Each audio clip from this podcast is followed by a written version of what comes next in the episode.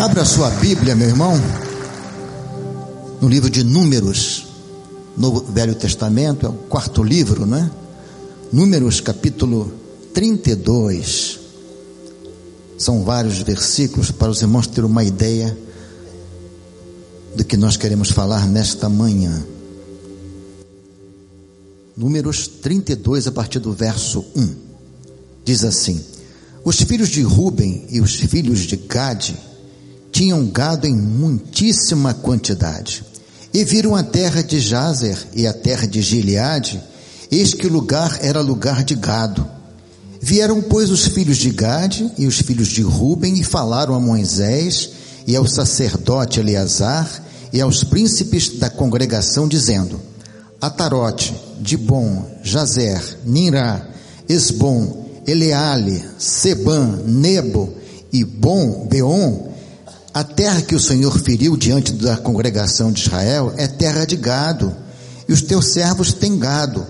Disseram mais: Se achamos mercê aos teus olhos, dê-se esta terra em possessão aos teus servos, e não nos faças passar o Jordão.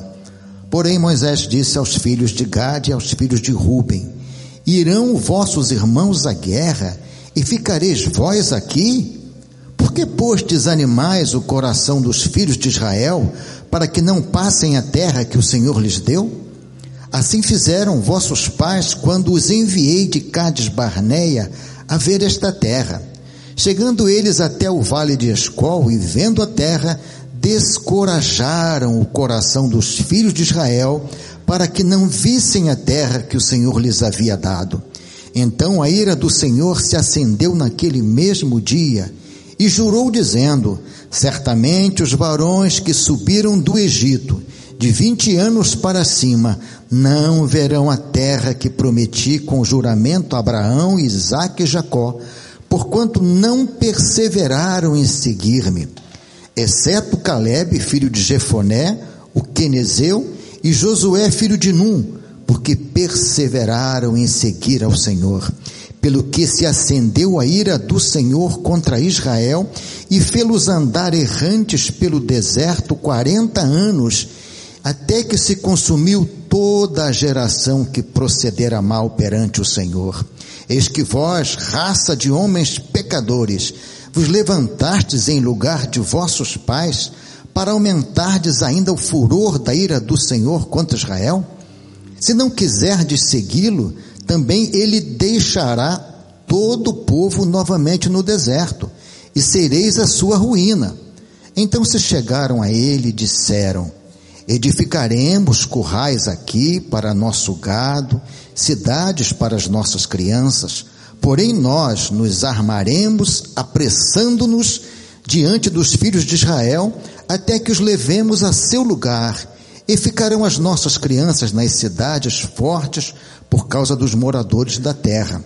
Não voltaremos para as nossas casas até que os filhos de Israel estejam de posse, cada um da sua herança, porque não herdaremos com eles do outro lado do Jordão, nem mais adiante, porquanto já temos a nossa herança deste lado do Jordão ao oriente.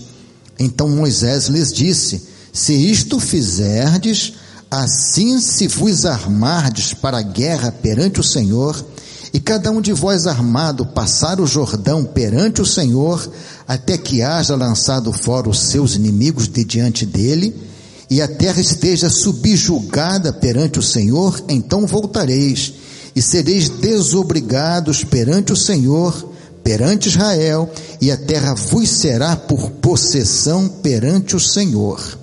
Porém, se não fizerdes assim, eis que pecastes contra o Senhor, e sabei que o vosso pecado vos há de achar. Porém, se não fizerdes assim, eis que pecastes contra o Senhor, e sabei que o vosso pecado vos há de achar. Senhor, lemos a tua palavra, santa, bendita, e suplicamos, Senhor, que o Senhor aplique em nossos corações, que a entendamos, que compreendamos e, sobretudo, que obedeçamos a tua palavra. Senhor, usa este vaso fraco e frágil neste momento, na unção, na graça do teu Santo Espírito. Em nome de Jesus. Amém. Pensei, irmãos, nesta manhã falar sobre independência e vida. Amanhã completamos mais um ano de independência no nosso Brasil embora estejamos tão escravizados ainda pelo pecado, não é? Na nossa pátria, pela mentira, pelo erro, como o Brasil precisa, Jesus precisa libertar a nossa pátria, não do jugo de Portugal, mas do jugo de Satanás. Mas me veio à mente muito forte esse texto em que acabei de ler.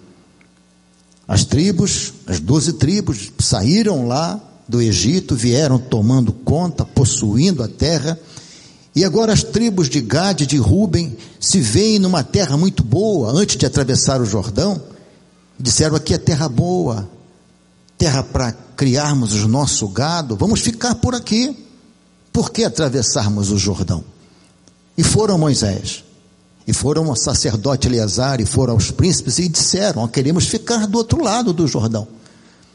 E Moisés coloca para eles: olha, no passado vossos pais pereceram por causa disso. Eles foram olhar a terra de Escol, foram doze espias e voltaram lá desanimados, descorajados ou desencorajados e disseminaram esse mal dentre o povo, de sorte que de 20 anos para cima toda aquela geração pereceu no deserto nesses 40 anos, exceto Josué e Caleb, porque foram fiéis, foram destemidos, estão aí. E agora vocês querem ficar do lado de cá e deixar seus irmãos passarem para lá? Não, não. Disseram eles: não, nós vamos edificar currais, casas para nossos filhos, nossas mulheres, mas nós pegaremos as nossas armas, atravessaremos o Jordão e lutaremos, até que todo Israel tenha o seu lugar de habitação. Aí sim voltaremos. Aí Moisés disse: tá, tudo bem, se for assim, tranquilo. Mas se vocês não fizerem assim, o vosso pecado vos há de achar. Interessante. Vosso pecado vos há de achar. Venho pensando há tempo, irmãos, e observando como as consequências do pecados do pecado é trágica. Ela é implacável para com nós para com o pecador de um modo geral. As suas consequências são certas e implacáveis. Deus até perdoa o nosso pecado, mas as consequências, elas vêm naturalmente. A Bíblia diverte bastante sobre isso. A Bíblia diz: aquilo que o homem semear, isso ele ceifará. Aquilo que ele planta, ele colhe. Muitos irmãos sabem que eu fui militar, fui praça, não fui oficial. E eu servi com um comandante que gostava de me provocar, só porque eu era crente. Ele gostava de me provocar. E no que ele provocava, ele ouvia. Eu não sabia ficar calado, ouvia. Pela graça de Deus, nunca fui preso. Um dia ele me chamou e disse, e outros colegas disse, Edson, você sabia que eu sou terrível com mulheres? Você sabe que eu pulo cerca todo dia? Sou terrível, irmão. Eu falei: parabéns. Mas o senhor saiba de uma coisa: aquilo que o homem semear, isso ele colherá.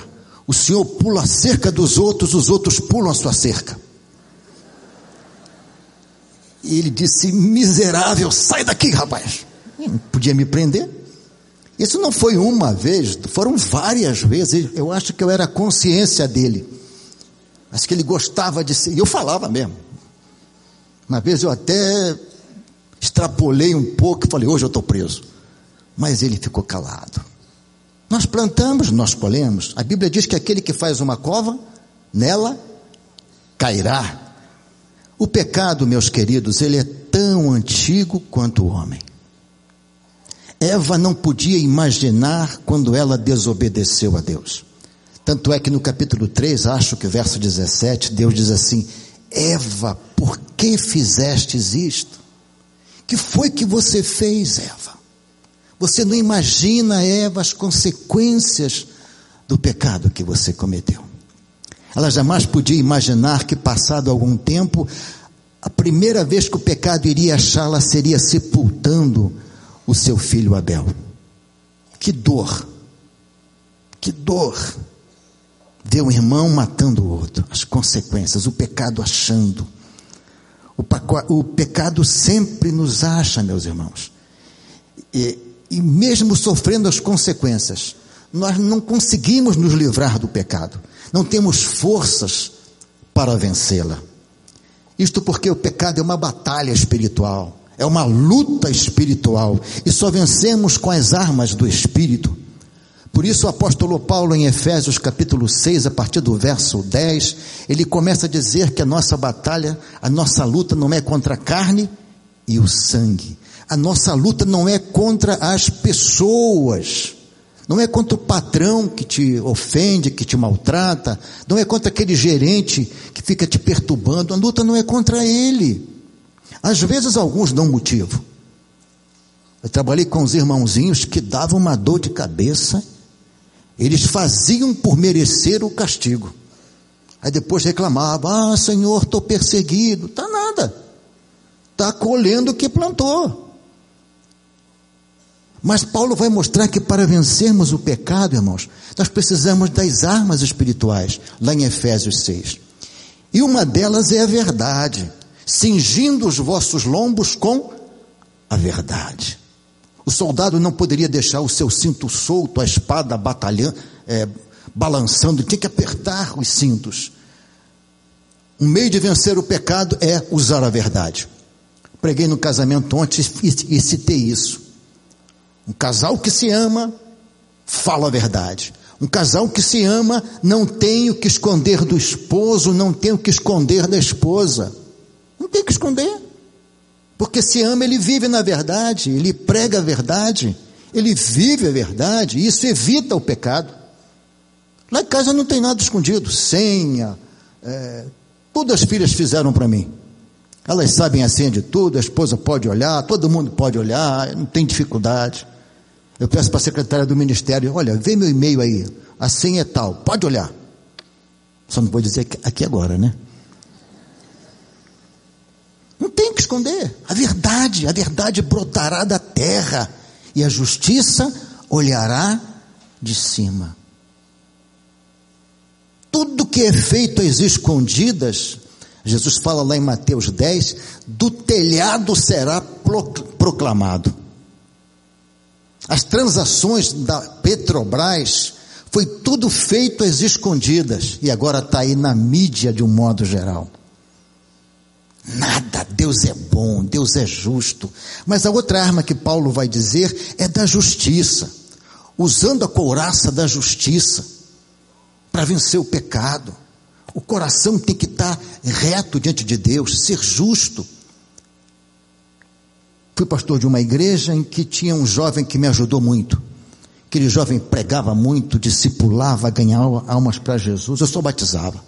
Era meu vice-presidente a bênção.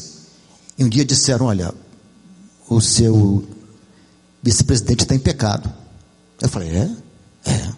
Então me conta. Não, pastor, descubra. Me conta, essa irmã sabe, me conta. Mas ela não quis contar. Chamei para conversar e ele me contou um, um pecadinho dele lá que eu achei que não tinha problema. Tinha problema. Não, vamos conversar e tal. Mas aquilo me incomodou. Aí fui para casa à noite depois do trabalho, não conseguia dormir. Liguei para o meu primeiro pastor, já era madrugada. O que está vendo, Edson? Quem morreu? Pastor pensa logo assim de madrugada, né? Quando o telefone toca. Quem morreu? Quando está de plantão, então aqui na igreja, é um desespero. Quem morreu? Não, pastor, eu estou com um problema assim, assim, assim. Disse, Edson, disciplina esse garoto, Edson. Onde tem fogo, tem, onde tem fumaça, tem fogo. Falei, mas pastor, o garoto é benção. Me ligou então para quê, Edson? Pra... Aquela noite eu não dormi, fiquei acordado, praticamente a noite toda, dali eu fui para o trabalho e levei no bolso o Novo Testamento daquele do Gideão e sentei ao lado de uma pessoa do sexo feminino. Não sei se era uma moça, uma senhora, uma velha, não sei o que que era. Não lembro. Eu sei que era mulher. E ali eu comecei a conversar com Deus. Senhor, o que, que eu faço com esse menino, Senhor? Pastor fulano acha que eu tenho que excluir. Os irmãos também. Mas Senhor, ele é tão bonzinho. Fez igual o Saul. Deus disse através de Samuel, Sa Saul vai lá, destrói os amalequitas, mata Agag, acaba com tudo que tiver, tudo, não, não aproveita nada. Mas aí Saul deu o seu jeitinho. Não, eu vou separar o melhor do gado, vou poupar a vida do rei, deixa comigo. Eu quis fazer a mesma coisa. Aí comecei a orar, tirei o Novo Testamento do bolso, sim, Senhor, vou abrir aqui e vou botar o dedo em cima. Nem sempre façam isso, não, que é perigoso. Né? Você quer uma resposta e diz assim: Judas enforcou, vai e faz o mesmo. Aí, complicado. Você não vai fazer. Mas aí coloquei o dedo em cima daquele texto. Timóteo dizia assim: Aos presbíteros que pecarem, repreende-os na presença de todos. Não hajas com parcialidade. Não participe dos pecados alheios. Falei, Senhor, até o Senhor quer excluir o garoto? Falei, não pode, Senhor. Eu, eu abri errado, Senhor. Mais uma vez, Senhor. Aí peguei o Novo Testamento, abri de novo o mesmo texto. Eu falei, Senhor, Moisés pediu por 50, 40, 30. Mais uma vez, Senhor. Aí peguei o Novo Testamentozinho de novo, amassei, desamassei bastante, torci.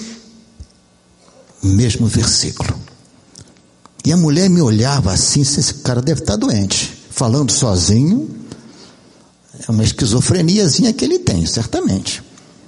E quando eu li a última vez, o último texto, aquele texto me veio uma paz e eu dormi. E eu tenho certeza que a mulher falou assim: o remédio fez efeito. ele dormiu. Então eu tomei a providência. E tinha tanta coisa, meus irmãos, tinha tanto problema, tinha tanto pecado na vida daquele moço. Isso já se passaram mais de 30 anos. E agora que ele está se aproximando com Deus. Quanta coisa. Pecado os há de achar. A justiça. Outra coisa que Paulo diz é calçando os pés com o evangelho da paz. Não tinha como correr naquele terreno cheio de pedras na Palestina, tinha que usar calçado, tinha que ter desimpedimento, correr livremente. Nada pode nos deter, irmãos. Não podemos ficar presos a nada que nos atrapalhe a corrida da fé, a caminhada da fé. Outra coisa que Paulo diz é o escudo da fé para rebater os dardos inflamados do maligno. Tem irmãos que morrem de medo de macumba, de tanta coisa. Pastor Pascoal disse que ele trabalhou num lugar que o patrão um dia estava apavorado porque tinha uma pena sobre a mesa dele. Lembram disso? E essa pena aqui é uma macumba? Não, foi a moça com o espanador limpando que ficou, ficou uma pena. Mas tem gente que tem medo. Alguma vez já colocaram um, um trabalho de macumba na tua casa? No teu, no teu quintal? Quem já, quem já passou por isso? Uma porção de gente. Pensei que era só eu. Ainda era solteiro, morava com meus pais e por três vezes apareceu um despacho assim, né? No quintal da nossa casa, aquele lençol com alguidar, bicho morto, e o despacho dava ali, nós despachamos o despacho para para para caçamba de lixo da prefeitura. E oramos por aquela família. Escudo da fé. A oração é nossa fortaleza, irmãos. Quer vencer o pecado? Use o escudo da fé. Use a oração, ore, busque o Senhor para vencer o pecado. Porque não são com armas humanas que nós vencemos o pecado na nossa vida. Ele é terrível, é traiçoeiro, por isso que não podemos julgar a ninguém quando cai, porque todos estamos sujeitos, todos. Até Moisés pecou quando ele feriu a rocha. Quem é que não peca? Só Jesus não pecou. Outra coisa que Paulo diz que o meio de nós enfrentarmos o pecado, irmãos, é o capacete da salvação. Todo pecado começa onde? Põe, põe dedo na sua cabeça, por favor. Começa aqui o nosso pecado. Você semeia um pensamento, você colhe um ato. Você semeia um ato, você colhe um hábito. Você semeia um hábito, você colhe um caráter. Você semeia um caráter, você colhe um destino. O pecado te acha, as consequências te acham. Da parte da minha mãe, eu tinha uns seis ou sete primos, homem, só primos, fora as primas. E esses primos todos já morreram. Alguns morreram muito novos, muito jovens. O pecados, o pecado os achou na tenra idade. Álcool e tóxico. Álcool e tóxico. Um era gerente do Bradesco, lá na minha cidade, no ano de 78. Ele bebeu muito lá na empresa, meteu o carro no poste, cortou só a artéria do pescoço ali. O pecado nos acha. Capacete da salvação. Não deixa o pecado, o, o pensamento dominar a tua vida. Repreende em nome de Jesus. Na minha cabeça também vem mau pensamento também. Vem, nós somos humanos. Eu digo, Senhor, a minha mente é tua, Jesus. Purifica, santifica, sai Satanás. Show Satanás. Sai pensamento. Não podemos dar corpo ao mau pensamento. Há textos que falam, que avisam sobre isso. Gênesis 4, 7, Deus fala para Caim: Caim, se bem fizeres, não é certo que serás aceito? Se não fizeres bem, o pecado jaz à porta, e sobre ti será o seu desejo, mas sobre ele você deve dominar. Ele jaz à porta, ele está na nossa mente. Ele quer que eu pratique, ele quer que eu dê corpo. Então eu não posso alimentar pensamentos que são pecaminosos. Não podemos alimentar.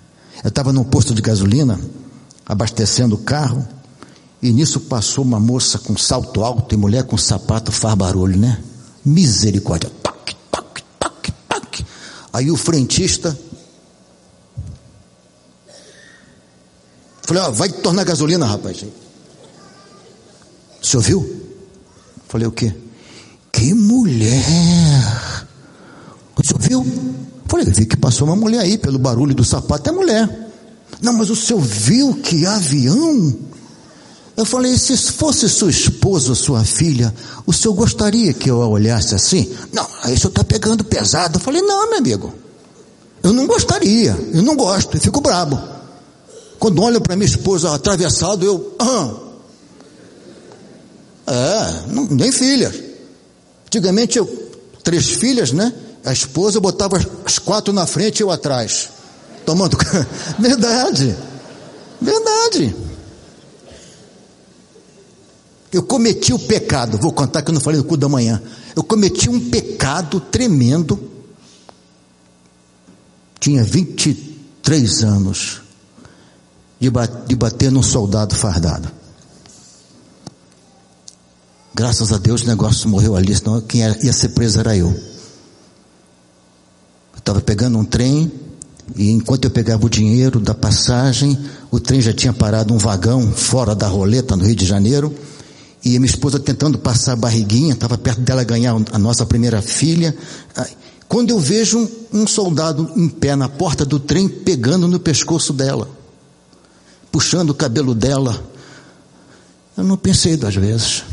Peguei, dei-lhe um tapão no pé da orelha, tão bem dado. Peguei. Quase que a Talita perde aquele, a nossa primeira filha. Ficou tão nervosa. Eu ainda queria ir lá pegar mais o soldado. Que crente eu, né? Só Jesus, misericórdia. Deixei a ira tomar conta. Mas vou ser sincero, eu, foi bem dado. Foi bem dado mente do Senhor e a palavra de Deus é outra arma. Quando eu ouço a voz de Deus, quando eu caminho com Deus, eu venço o pecado. Só para justificar, irmãos, depois ainda não era pastor, tá? estava começando o seminário, com 30 anos eu fui consagrado e nos primeiros meses um irmão me desacatou, botou o dedo no meu nariz. Eu até pensei em quebrar o dedo dele, mas falei, não posso, Senhor, por favor. Pastor Pascoal disse que é brabo porque é italiano, mas espanhol também é brabo. E eu falei, Senhor, e aquele irmão me chamou de tudo. Eu falei, irmão, Deus abençoe, meu irmão. Eu vou te bater, pastorzinho. Eu falei, bate, irmão. Eu só vou tentar apanhar pouco, mas não, não briguei. E conquistei aquele irmão. Foi prova, prova de fé. Nessa eu passei, na outra não. Na outra não. Mas seminarista é assim mesmo. Seminarista até acertar. Não tem nenhum aqui não, né? Nessa manhã não, né? Mas a Bíblia vai mostrar que Deus sempre avisa pela sua palavra. Deus sempre avisa que o pecado vai vai nos achar. Pecamos, irmãos, geralmente porque estamos sem comunhão com Deus. Pecamos geralmente porque estamos ausentes da presença de Deus. Pastor Mauro Israel Moreira contou uma história interessante. Era pastor em São Gonçalo, muito querido, um gaúcho muito querido. Ele disse: um casalzinho me procurou no gabinete para conversar. E disse: Pastor, nós nem sabemos como contar para o Senhor, como conversar. É tão vergonhoso o negócio, tal, tal. Bom, já que vocês não podem contar, façam o que vocês fizeram. Ô oh, pastor, que isso? Se já contar é difícil, que isso, pastor? Que falta de respeito? A falta de respeito não. Quando vocês fizeram, Deus não estava olhando? Estava. Então, vocês não fizeram assim mesmo? Fizemos. Então. Mas Deus não estava atuando naquelas vidas. Pecado, irmãos, é ausência de Deus. Pastor Manfred uma vez me disse uma coisa que me deixou chocado. Ele disse: Edson, nós pecamos porque queremos pecar. Falei: Não, cara. Ele disse: É, te provo na Bíblia. E provou. Nós pecamos porque queremos, porque Deus sempre avisa antes, não avisa? Deus sempre, o Espírito Santo sempre dá lampejos, não vai por aí, não vai por aí. E nós vamos e caímos na, na cova e caímos na cova.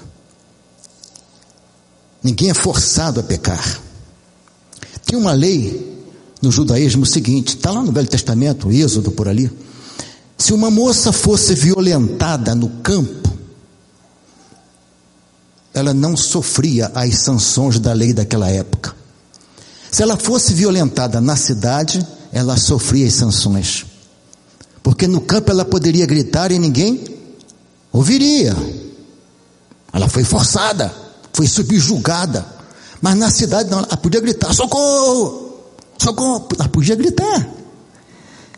Nós não somos forçados a pecar. Alguns foram até quase, mas não pecaram. José. José correu, largou a túnica. Daniel resolveu não se contaminar. É, é, Misael, Ananias e Azarias, que é o mesmo Sadraque, Mesaque e Abdinego, também resolveram não adorar a estátua de Nabucodonosor e foram forçados a adorar, né? E Nabucodonosor disse: Olha, vou tocar de novo os instrumentos. Se vocês não adorarem a minha estátua, eu vou lançá-los no fogo, na fornalha, e quero ver se o Deus de vocês vai livrar vocês. Eu fico imaginando como é que eles responderam: Olha, Nabuco, Nabuquinho, a tua estátua não é nada para nós, camarada. Se você vai lançar-nos no fogo e Deus quiser nos salvar, tudo bem. Se Ele não quiser nos salvar, nós morreremos. Mas a tua estátua, Nabuquinho, nós não vamos adorar, não.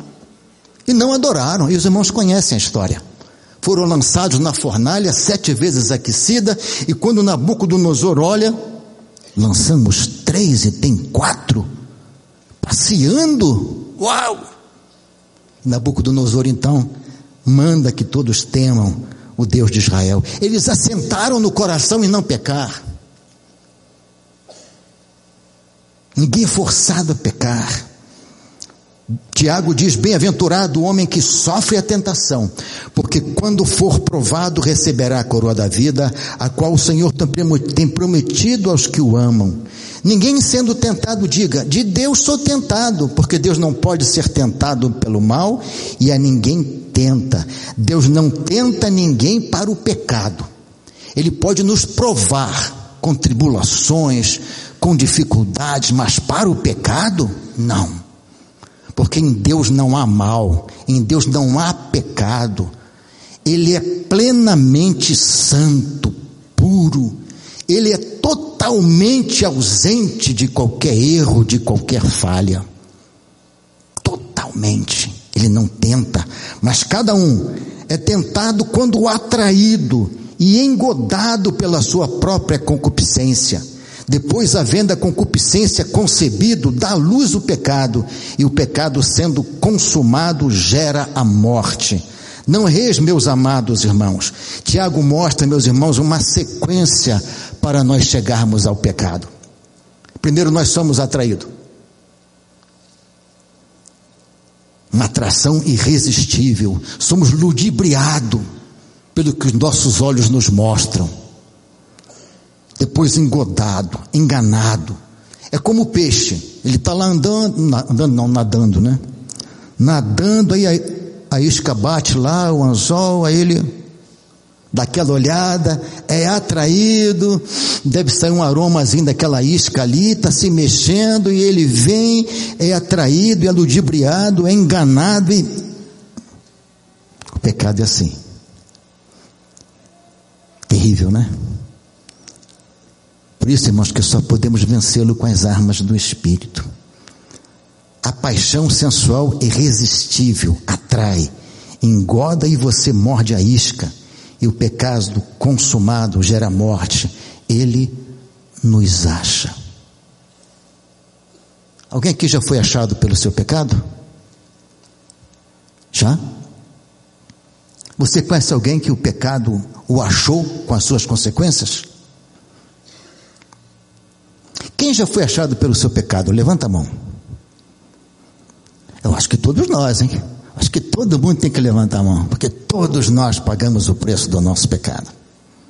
Mesmo que Deus nos perdoe, mas por causa da justiça de Deus, nós temos que sofrer a consequência. Aquele ladrão na cruz foi perdoado por Jesus, ladrão da direita.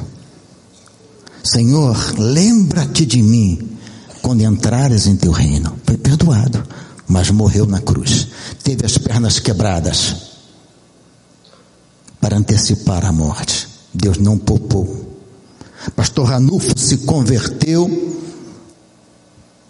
se entregou à polícia, ficou preso por um ano, não foi poupado das consequências.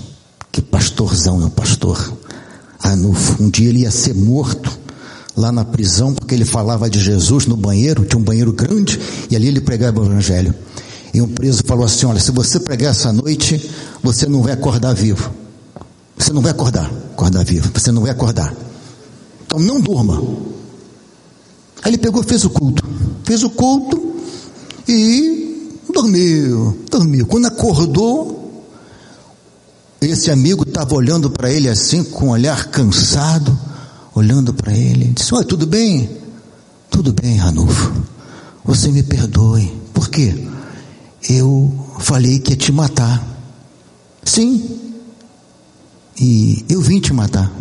Está aqui o punhal. Mas quando eu cheguei aqui, perto do, do, da tua cama aí, tinha um cara de branco deitado, abraçado contigo aí. Quem era o camarada? Ah, rapaz, Jesus, rapaz. Aí falou de Jesus para aquele homem, aquele homem se ajoelhou ali, recebeu Jesus. Mas o Ranulfo continuou preso, porque o pecado dele o achou. Deus o perdoou e usou lá na cadeia ainda, mas o pecado o achou. E neste texto que nós lemos, irmãos, Moisés, para ilustrar a consequência do pecado, ele usa a palavra achar. O vosso pecado vos há de achar. Repito o que falei no começo: o pessoal da Lava Jato, do Petrolão, jamais iriam imaginar um dos desembarca, é, como é que se chama, procuradores da Lava Jato, Dr. Robertson, ele disse: Olha, foi uma coisinha boba, um bilhetinho que nós pegamos e que foi o, o fio da meada toda. Começamos a puxar aquilo ali, o pecado achou. Está aí. O pecado sempre nos encontra, irmãos, para que prevaleça a justiça de Deus. Vem o perdão, mas ele nos acha. Caso não cumprisse a palavra, Ruben e Gade, as tribos, eles seriam achados. Eles pagariam o preço. Alguns personagens bíblicos nos traz à mente isso. Saul pecou. Seu pecado o achou. Ele acabou se suicidando. Davi pecou, o seu pecado o achou. Jacó, mentiroso, né, enganou seu irmão Esaú, morreu de medo na hora de se encontrar com com Esaú novamente. O pecado de, de Sansão o achou. É a única vez que nós encontramos Sansão orando na Bíblia. Foi na hora da sua morte. Ali no templo de Dagon, ele perguntou: tem colunas aqui em que eu possa me apoiar? Já cego? Que coisa, irmãos. Todas, todas as vezes que nós, ministros de Deus, servos de Deus, principalmente pastores, pecamos o nosso pecado é achado e nós envergonhamos o Evangelho. Sansão serviu de chacota ao nome de Deus. Ele se apoia nas colunas e diz: Senhor, pela última vez, me dá forças. Pela última vez, Senhor. É a única vez que encontramos Sansão orando. E ele derruba aquele templo e matou mais na sua morte do que na sua vida. Ananias e Safira encontraram mentira, planejaram de dar o dízimo errado lá, entregar o dízimo errado e morreram na mesma hora, foram encontrados pelo seu pecado. Alguns dizem assim, irmãos, nos nossos dias. Ah, o diabo não é tão feio quanto parece, pastor. Você já ouviu isso? Ah, pecado nada, pastor. O mundo mudou. O homem não mudou, o pecado não mudou, o pecado é o mesmo. Nós somos os mesmos pecadores, irmãos. Daí não podemos julgar ninguém, porque todos somos passivos de cair se não tivermos, se não observarmos. Pecado é pecado, é o estado mal da alma. Pecado é separação de Deus, é desobediência, é ausência de Deus em nossa vida. As igrejas no Brasil crescem, mas não impactam a sociedade. Muito pecado na vida da igreja, irmãos. Muito pecado na vida do povo de Deus. Muito adultério. Muita fornicação. Eu não julgo quem comete um pecado de adultério, porque é uma armadilha satânica. O que me preocupa, o que preocupa-nos como pastores aqui na igreja é os irmãos estarem conformados com isso, acharem normal, achar normal. Participa da ceia sem nenhuma preocupação, sem nenhum temor. Fornicação é o pecado sem dinheiro. Vale a pena, moço, vale a pena, moça, pagar o preço da tua castidade, da tua pureza. Eu sofri por causa disso. Os colegas diziam: é, se você nunca, nunca. Estou me guardando para minha esposa. Ah, rapaz. É, muita alegria, com muito prazer. Ir para um casamento sem saber nada, puro, santo, a esposa pura, santa. Deus está presente ali. Vale a pena. Mas não é só isso que é pecado, irmãos. É tanto pecado. É o pecado da murmuração Datã, Coré, Abirão pregaram, foram rebeldes contra Moisés e os irmãos sabem da história deles. Quantas vezes nosso pastor quer sair porque precisa ir para casa, cuidar da Cleusa, cansado, ele tem problemas de saúde. E quando ele sai quietinho, tá vendo? Não quer atender a gente. Ele já sai escondidinho. Olha lá, olha lá. Isso é murmuração, é pecado igual adultério, sabia? Apesar que adultério, quem pega, peca contra o próprio corpo, mas é pecado também. Ora pelo seu pastor quando lembrar dele, não peque quando lembrar dele. Ora, preconceito, racismo, ser irado demais, invejoso, tantos outros pecados que cometemos, irmãos, que quebra a nossa comunhão com Deus. Terminando, eu quero dizer, irmãos, que o mais importante é o perdão de Deus. Hoje é dia de ceia, é dia de estarmos em comunhão com o Senhor e sabermos que Ele é poderoso para nos perdoar, desde que eu me arrependa, desde que eu confesse. Arrependimento é dar meia volta. Você vai pecando, vai desobedecendo, você se arrepende, dá meia volta e começa a fazer tudo ao contrário agora, agradando ao Senhor. Segunda de Pedro 3:9 diz assim: O Senhor não retarda a sua promessa, ainda que alguns a tenham por tardia, mas é longânimo para conosco, não querendo que alguns se percam, senão que todos venham a arrepender-se. Deus não retarda, Jesus não está demorando para vir, Deus está dando tempo para que aqueles que não conhecem possam conhecer a palavra. E nós que conheçamos, possamos colocar a nossa vida diante do Senhor, viver uma vida de santificação, porque no céu não entra pecado.